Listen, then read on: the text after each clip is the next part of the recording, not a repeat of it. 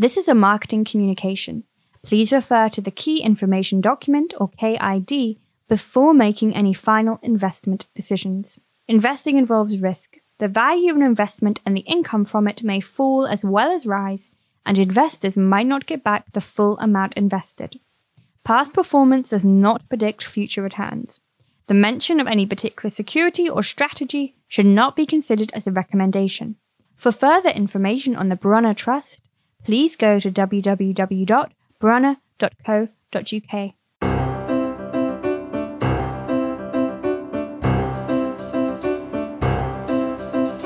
Hello and welcome to the 13th and latest installment of Connected Investor, the podcast from the Brunner Investment Trust. I'm Joe Lynam, the BBC World Service presenter and Newstalk business editor. And in this podcast, we're going to take a look at whether we're entering a new technology winter as digital companies fall out of favor and job losses start to mount. We will look at how that might affect you, the markets, and of course, the Brunner Fund. And we are joined by the portfolio manager of the Brunner Investment Trust, and that is Christian Schneider. Schöne Grüße. Viele Grüße zurück. Hi, Joe. How are you? Very good to see you again. Have you um, any thoughts on whether we are entering some sort of tech winter or tech sell off? Yes, good question, uh, Joe. Actually, we have seen already since latest the start of the year quite a tech sell off. Uh, that had two root causes. The first first one was a very macro one that also drove the markets down and tech stocks even more, and that has been that we saw a significant rise in interest rates. And as you know, kind of rates, interest rates going up as the risk-free rate, future earnings are getting discounted more than kind of current earnings. And technology stocks as growth companies, they do have a lot of future earnings uh, in expectations, and so their stock prices dropped quite a lot, like kind of most equities in the markets markets did. The second thing is many of those technology companies came off of two really terribly good years for them right? During the pandemic, uh, very many tech stocks sold more product than they ever did before, uh, services than ever did before, because everybody was sitting at home. Working from home was was abundant everywhere uh, in in the lockdown periods we had, and so they had a supernormal business during these periods and now face faces simply a difficult comp. So a double whammy effect for them. Uh, interest rates going up, affecting them more than the average equity. And secondly, coming comparing to a high base uh, basically versus previous years in terms of earnings growth. Now, over the past few months, we've spoken a lot, Christian, about growth stocks and reliable income stocks. Given the fall off in value that we've seen from technology companies, and of course, a lot of it is related to the fact that we bought all our technology two years ago during the first lockdown, and you know, demand for those products have fallen away. Um, are technology stocks still regarded as growth stocks? Very good question, Joe. Um, actually, I think you have to differentiate. Like in every other sector, I think that um, no growth or technology company is is alike. Basically, very heterogeneous kind of composition of names labeled technology these days. There's everything in there from a company like Microsoft and Apple, the large cap companies, to a laptop producer like Hewlett Packard, uh, and all sorts of software and semiconductor services in between.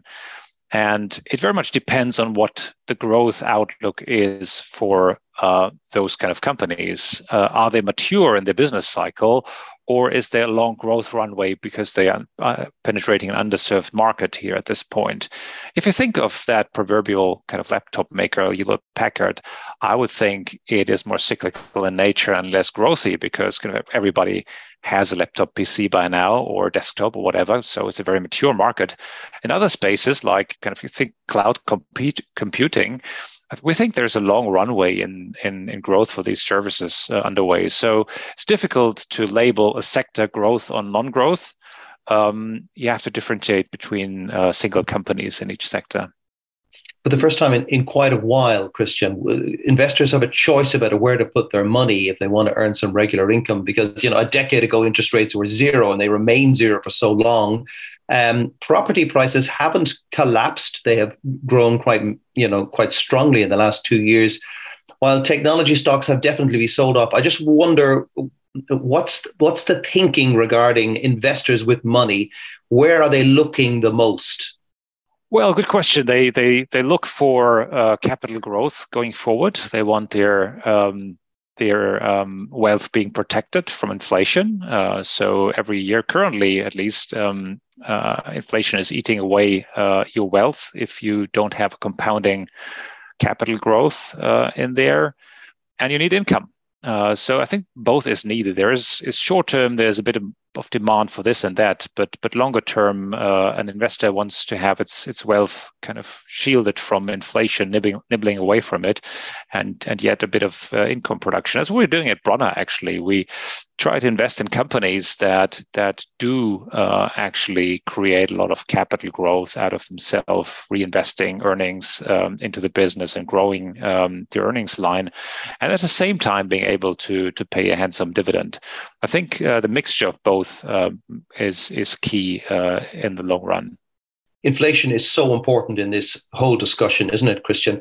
Um, it looks as if it has peaked in North America and Europe. It's still affecting households and it's still affecting the outlook, but it looks as if the the underlying inflation may be starting to dip.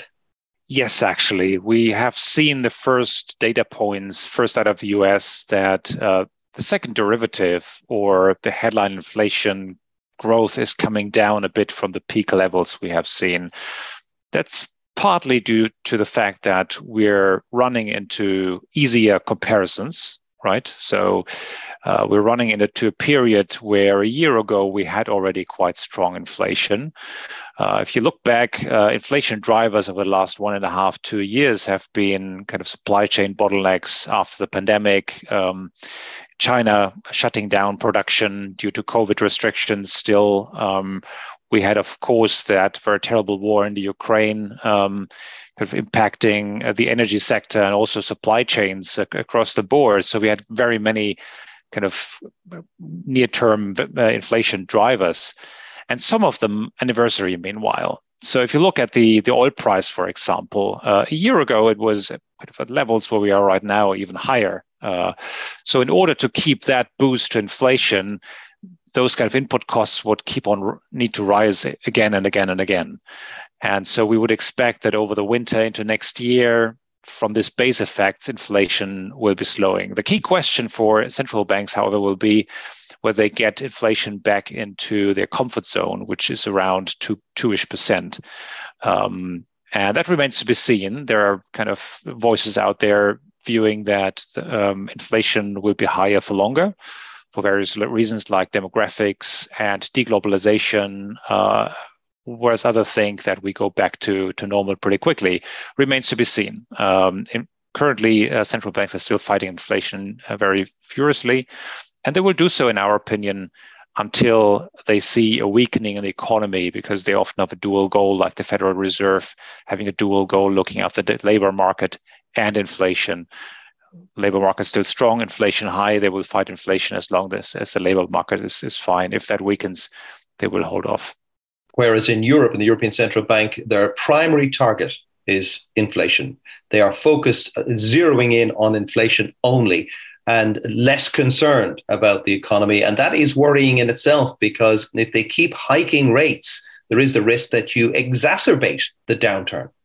Well, absolutely. And of course, it is the goal of central banks to slow down the economy. We had a supply demand imbalance driving inflation, and, and the central banks cannot do anything about supply, right? They cannot fuel more chip supply, more energy supply. What they can do is they can engineer a slowdown in demand, and that's what we've, they have done and tried uh, recently.